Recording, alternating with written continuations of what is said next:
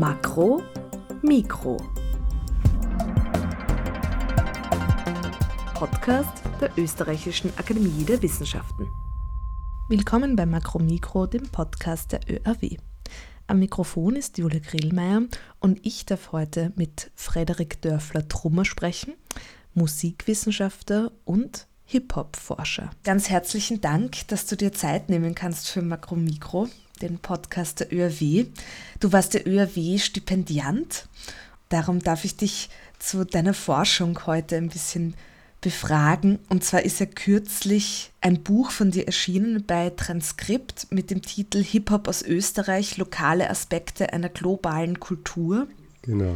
Und das ist aus deiner Dissertation hervorgegangen, sozusagen, ist das richtig? Ja, genau. Ja. Was finden da die Leserinnen und Leser denn so, wenn sie dieses Buch aufschlagen?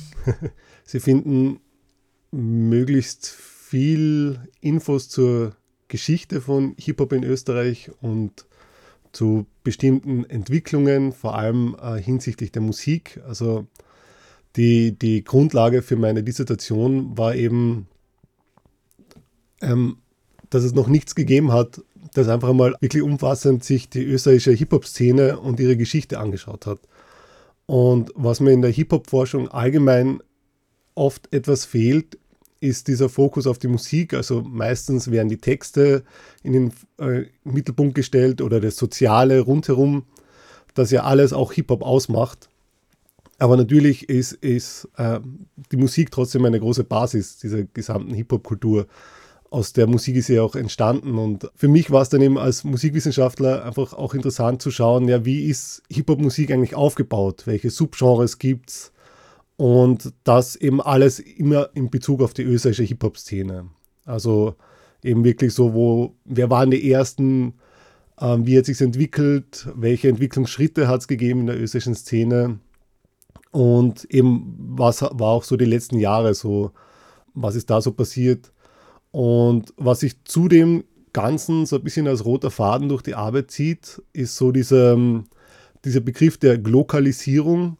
Das heißt, gerade Hip-Hop ist ein gutes Beispiel für dieses Phänomen, dieses Globalisierung und Lokalisierung, dass es zwei Phänomene sind, die sich nicht gegenseitig äh, abstoßen müssen, sondern eher auch befruchten können. Das heißt, Hip-Hop ist eine global verbreitete Kultur, die aber starke lokale Wurzeln in jeder lokalen Szene hat und diese lokalen Szenen dann teilweise aber auch wieder die globale Hip-Hop-Community oder Hip-Hop-Musik oder die ganze Kultur eben ähm, wieder zurück beeinflussen.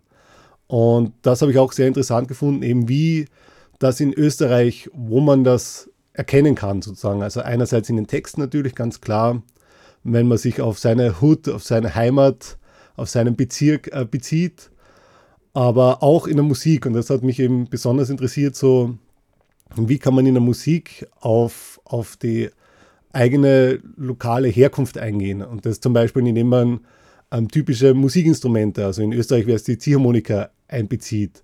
Oder indem, indem man eben heimische Künstler und Künstlerinnen samplet und aus deren Liedern neue Lieder macht.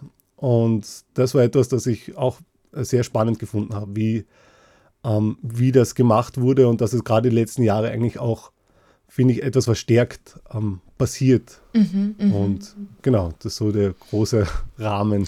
Ja, super. Da werde ich dich auch gleich äh, um Beispiele dann noch fragen, aber vielleicht noch zu ähm, der Frage, weil du gesagt hast, du bist natürlich Musikwissenschaftler, das heißt, du schaust dir das hinsichtlich der Musik an.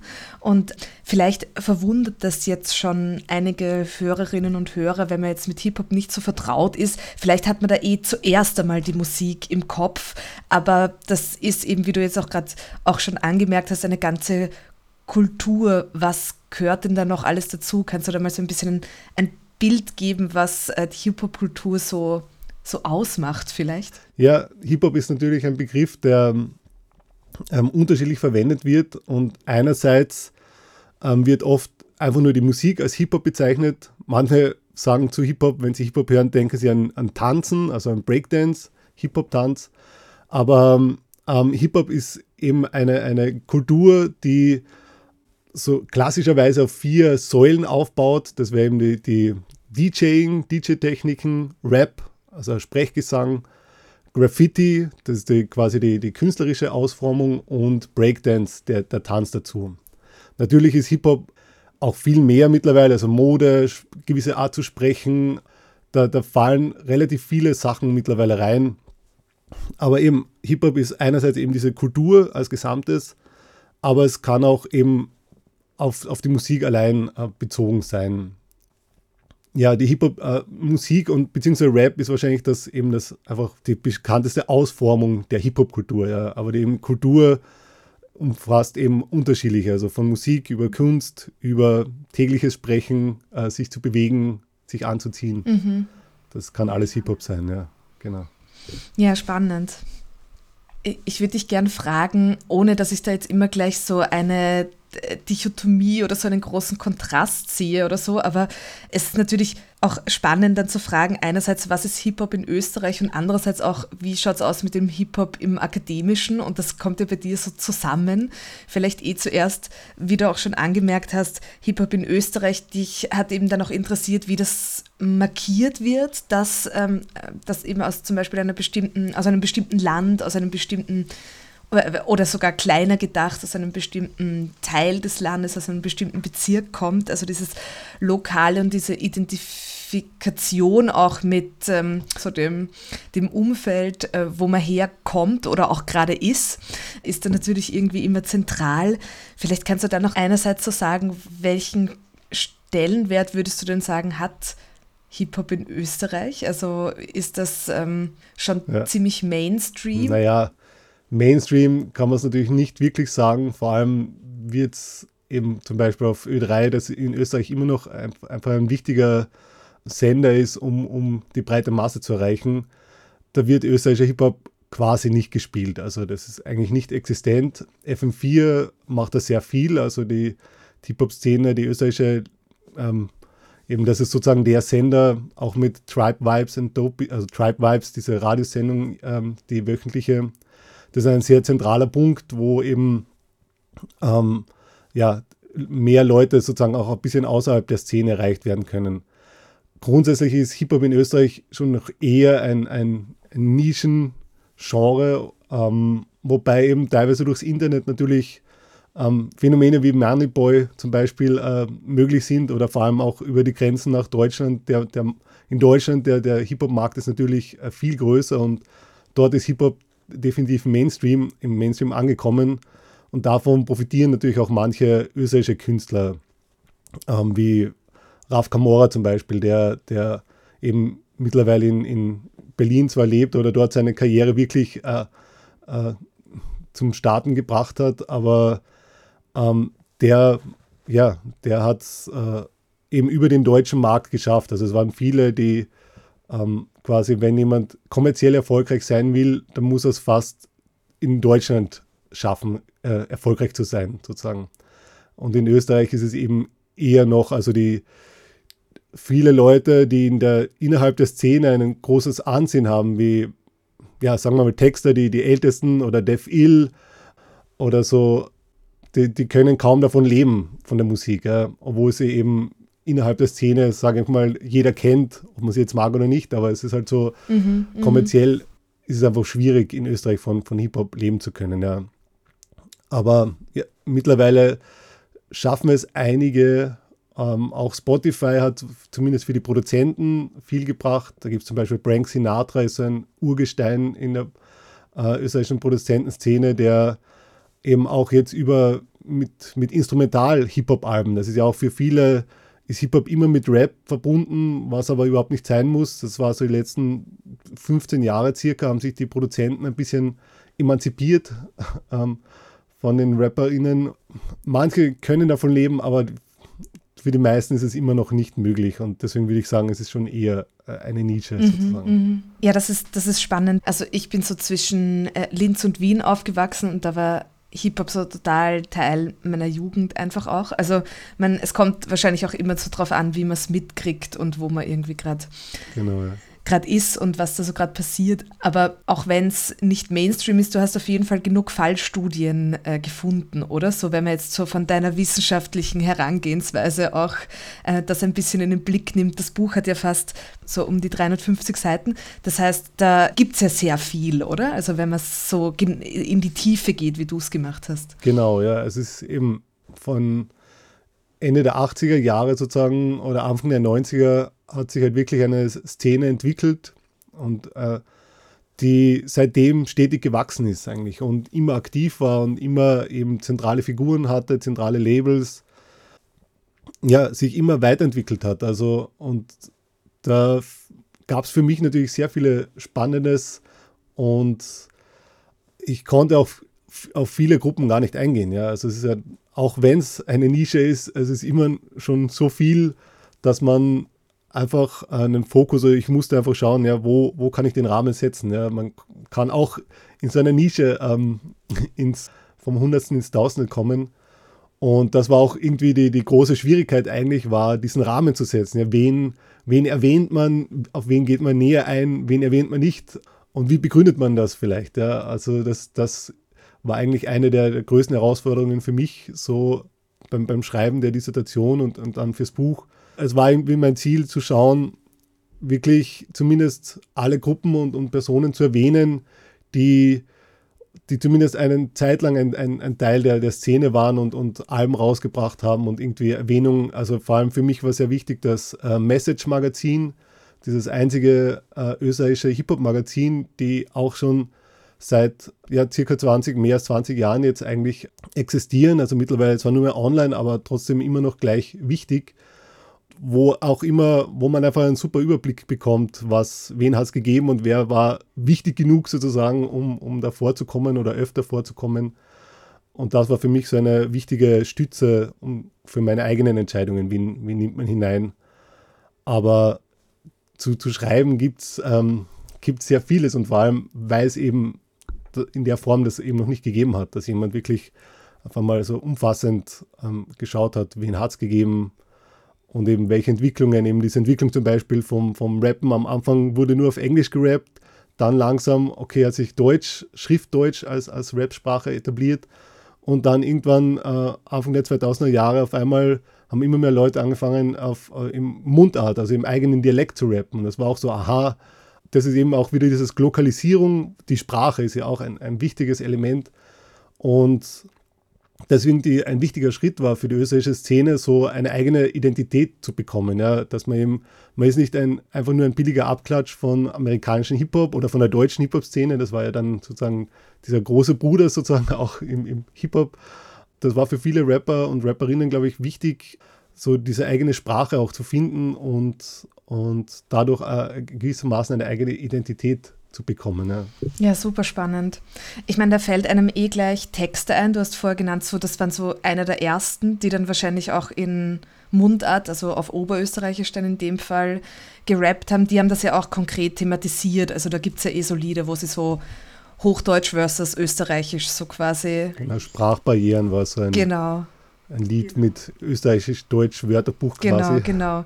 Und die haben ja dann auch mit internationalen, also konkret auch mit US-amerikanischen Rappern, glaube ich, so Kollaborationen äh, gemacht, wo dann da sich auch das nochmal vermischt. Also das ist sicher, ähm, sicher spannend dann in dieser Hinsicht. Was gibt es denn vielleicht für, wenn man das jetzt so als Startpunkt, das war ja Anfang der 2000er, mhm, glaube ich so. Sicher.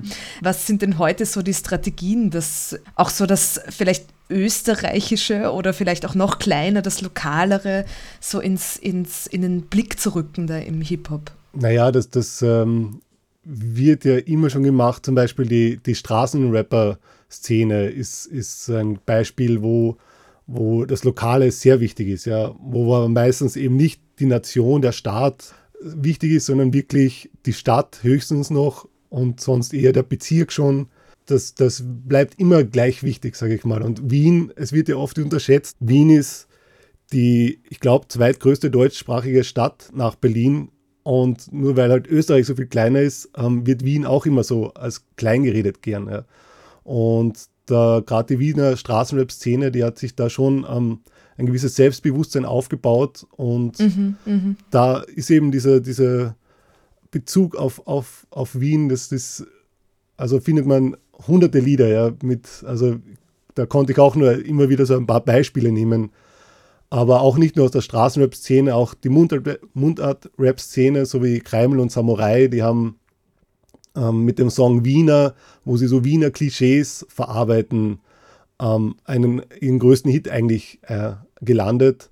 Und wo man sieht, dass dieses Spiel mit Klischees und wo man herkommt, dass ja auch einfach viele Leute ansprechen kann. Ja. Also gerade eben aus Österreich, wo man dann einfach drüber lachen kann, vielleicht auch über die eigene Herkunft. Also die Straßenrapper nehmen sie immer eher ernst sozusagen, da, da, aber, aber eben viele, so wie Kreimel und Samurai oder 70 Prozent aus Graz, die, die das dann mit sehr viel Humor verpacken, ihre Herkunft und, und einfach ein bisschen sich auch drüber lustig machen, aber auf seine lustige Art und Weise. Ja, ja dann fällt mir nur auf, dass wenn man so irgendwie so Beispiele aufzählt und mir geht es da eigentlich auch so, das sind alles Männer bis jetzt gewesen, oder? Das stimmt, ja. Wie verhält sich's denn so? Ich glaube, es ist eh bekannt, beziehungsweise hat man da so eher so dieses Bild, dass Hip-Hop männlich äh, geprägt ist oder zumindest ähm, da man definitiv mehr Männer findet, zumindest auf der Bühne.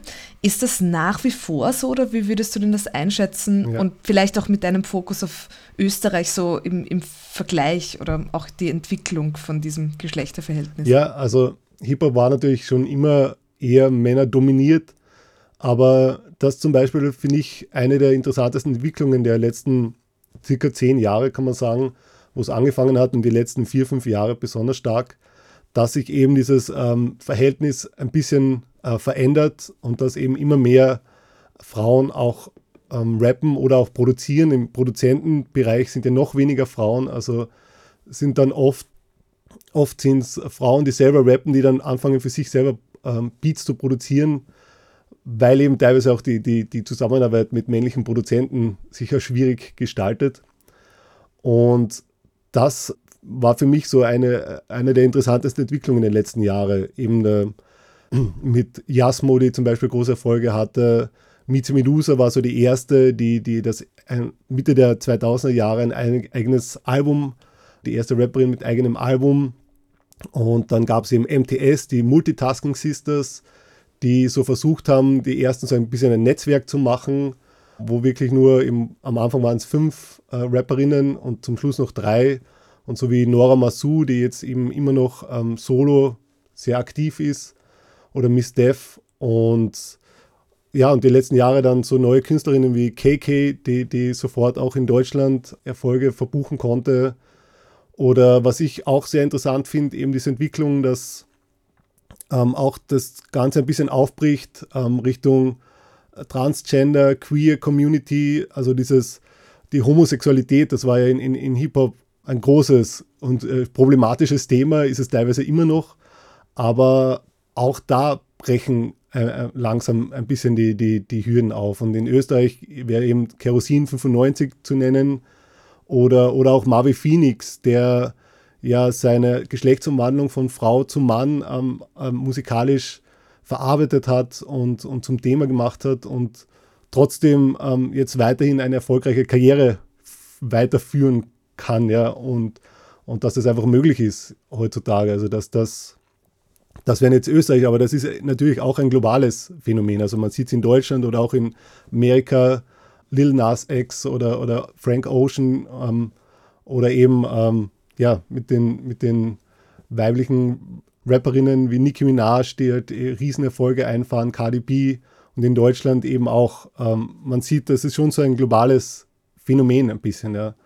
Und genau, ich finde in Österreich, dass das läuft da irgendwie relativ reibungslos oder irgendwie so, man merkt, es, es passiert einfach was, es ist nicht mehr aufzuhalten sozusagen. Und ich freut mich einfach, dass, dieses, dass da einfach auch ähm, Frauen einen natürlichen Zugang oder sagen, okay, ich kann da so sein, wie ich will, ohne dass ich sofort äh, gedisst, also runtergemacht werde. Also Mieze Medusa hat ja noch äh, mir Geschichten erzählt, wo sie am Anfang gefragt worden ist, ja, ob, ob sie ihre, wer für sie die Texte schreibt quasi, ja. Und dass solche Vorurteile glaube ich, langsam aufbrechen einfach. Ja. Und, und auch die Männer sehen, okay, äh, Frauen können genauso gut rappen. Es gibt ja auch keinen Grund, warum, Frauen schlechter rappen sollten oder produzieren oder sich in Hip-Hop irgendwie ähm, austoben sollen können.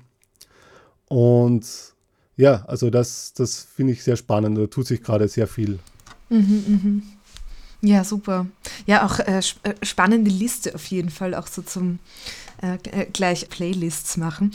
Von mir aus könnten wir jetzt dann noch ganz viel über, über Beispiele und die Geschichte und so weiter reden. Also ich finde es inhaltlich äh, wirklich auch total spannend und auch total super, dass das jetzt auch so als wirklich auch als so quasi erster Ü Überblick, kann man sagen, auch so vorliegt, wie du das, genau, das, dargestellt hast. Genau. Es ist ja aber doch eine Dissertation, das heißt auch mit so einer Hypothese, auch die Lokalisierung, wie du schon ähm, bemerkt hast, zieht sich durch und auch so diese Entwicklungen dargestellt. Ähm, wie ging es dir denn so mit dem akademischen Zugang zum Hip-Hop? Du hast ja eh schon ges gesprochen von Hip-Hop-Forschung auch. Das ist jetzt auch nicht mehr so total absurd, dass man Popkultur akademisch beforschen kann, Gott sei Dank inzwischen. Aber es ist ja trotzdem auch noch so ein bisschen eine Nische, wenn man es jetzt mal ähm, so ausdrücken kann. Wie, ähm, genau, wie, wie ist denn so dein akademisches Umfeld oder deine Herangehensweise oder auch so deine, deine Vernetzung? Was hast du dafür? Für Erfahrungen gemacht mit dem Thema? Ja, ja, die Hip-Hop-Forschung ist natürlich noch sehr jung wie Popmusikforschung allgemein. Also wie ich zu studieren angefangen habe in äh, Musikwissenschaft Mitte der 2000er Jahre, da war das wirklich auch gerade erst so am Entstehen, dass, okay, Beatles war etwas, das konnte man ähm, musikwissenschaftlich analysieren. Das war zwar quasi gut genug, aber, aber bei, bei anderen Sachen wurde es schon schwieriger. Mhm. Und das hat sich zum Glück ziemlich auf, auf, ähm, ist aufgebrochen einfach. Man hat es auch an der Uni gemerkt bei den Vorlesungen zu diesen Themen, die waren immer voll und das Interesse war einfach groß.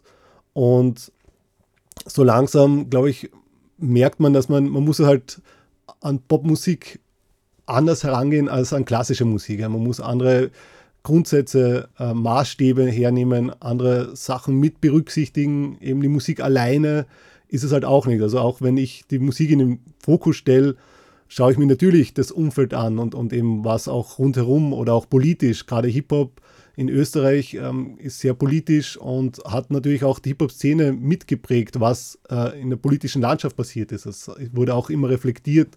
Ja, das ist natürlich in der, in der Musikforschung immer noch ein bisschen, also Popmusikforschung allgemein eine Nische und ich musste dann auch von ähm, Institut für Musikwissenschaft in Wien an die äh, Musikuni, an die MDW wechseln, weil ich einfach im Institut niemanden hatte, der diese Arbeit betreuen konnte oder wollte.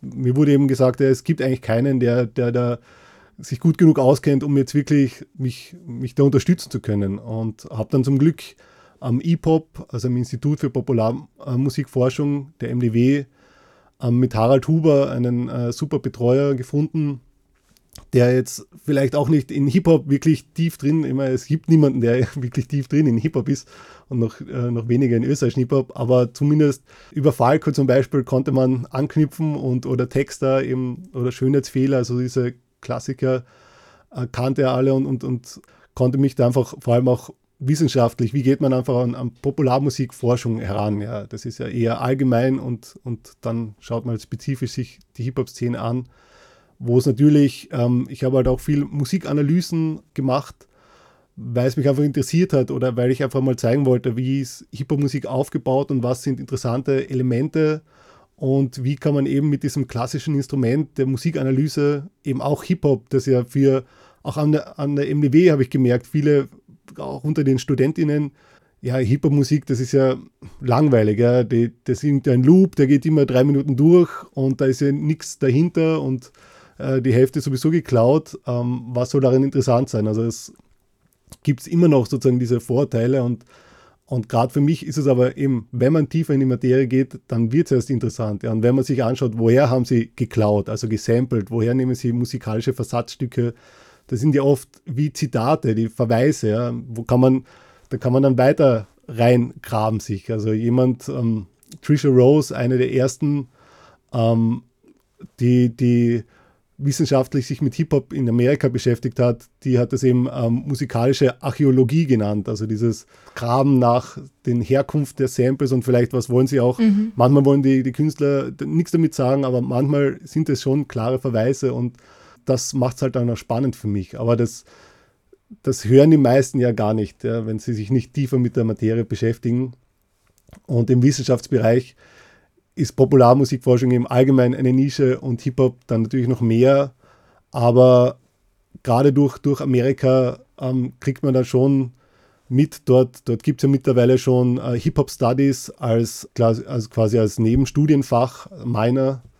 Und, und man merkt, es, es, es kommt langsam an. Ja. Also dort kenne ich auch Geschichten, dass manche sich dann nicht getraut haben, über Hip-Hop zu forschen, weil sie davon, ihnen davon abgeraten wurde, weil sie sonst eben niemanden finden oder keine Unterstützung bekommen. Und das bricht aber in meinen Augen auch gerade auf. Und das ist ja, ich denke mir, es ist ein aktuelles Thema, es ist derzeit ähm, ähm, eine der populärsten Musikrichtungen äh, und natürlich sollte man sich das auch wissenschaftlich anschauen, ähm, auch wenn es die meisten Hip-Hopper eher nicht interessiert. Also es ist ja ähm, Hip-Hop wird bestehen ohne irgendeinen Wissenschaftler, aber die Hip-Hop-Wissenschaftler sind natürlich äh, angewiesen, dass die Aktiven da kooperieren sozusagen.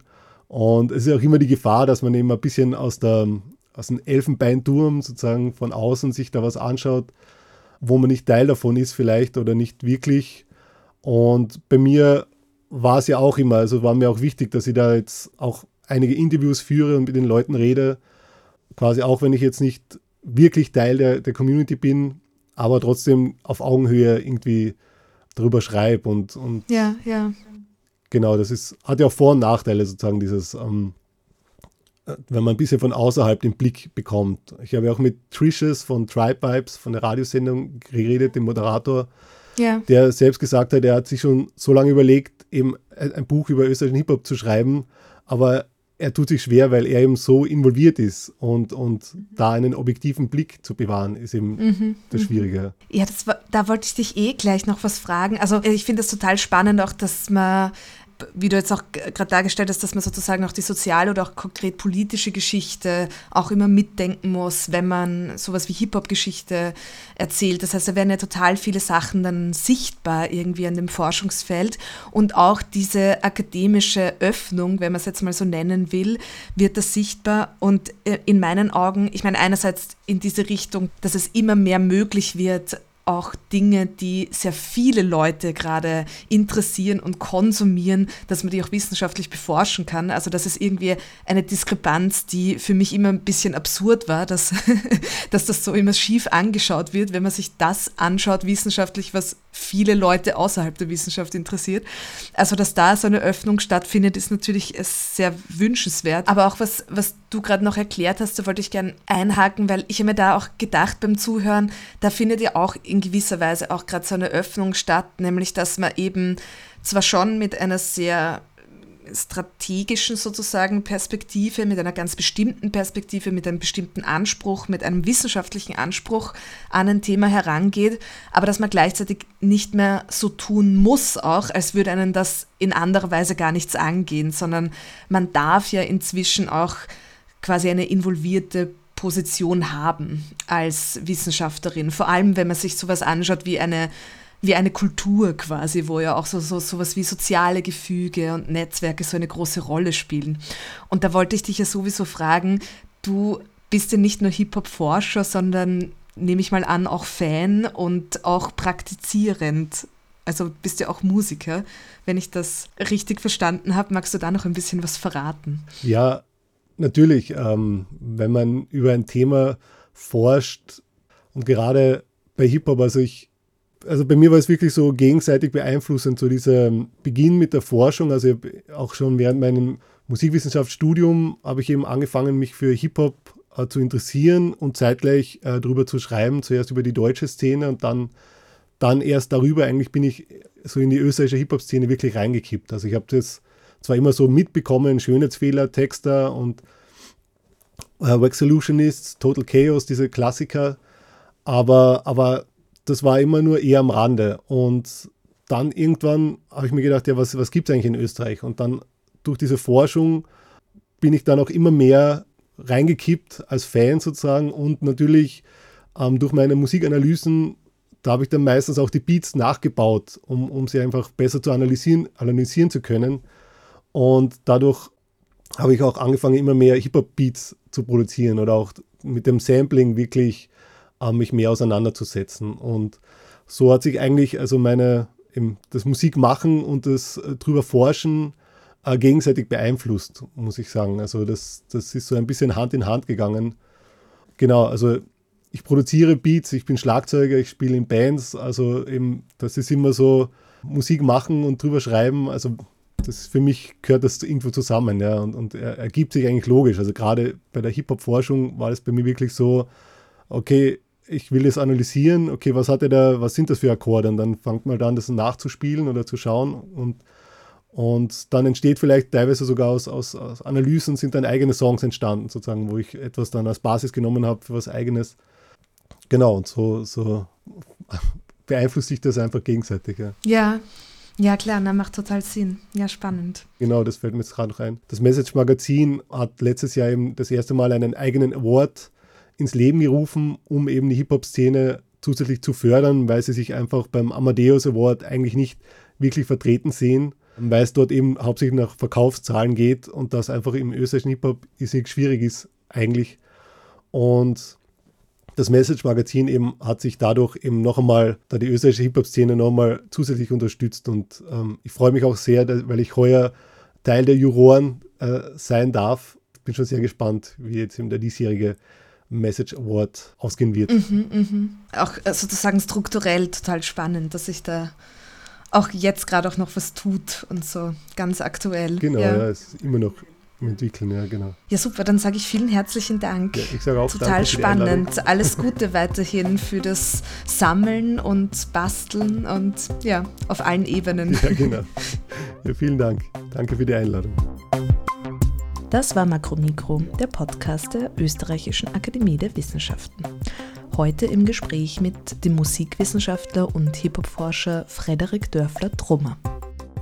Alle Ausgaben von Makromikros finden Sie auf allen Podcast-Plattformen sowie unter oerw.ac.at. Dort können Sie Makromikro auch abonnieren und wir freuen uns auch, wenn Sie uns Feedback hinterlassen. Julia Grillmeier sagt vielen Dank fürs Zuhören und bis zum nächsten Mal.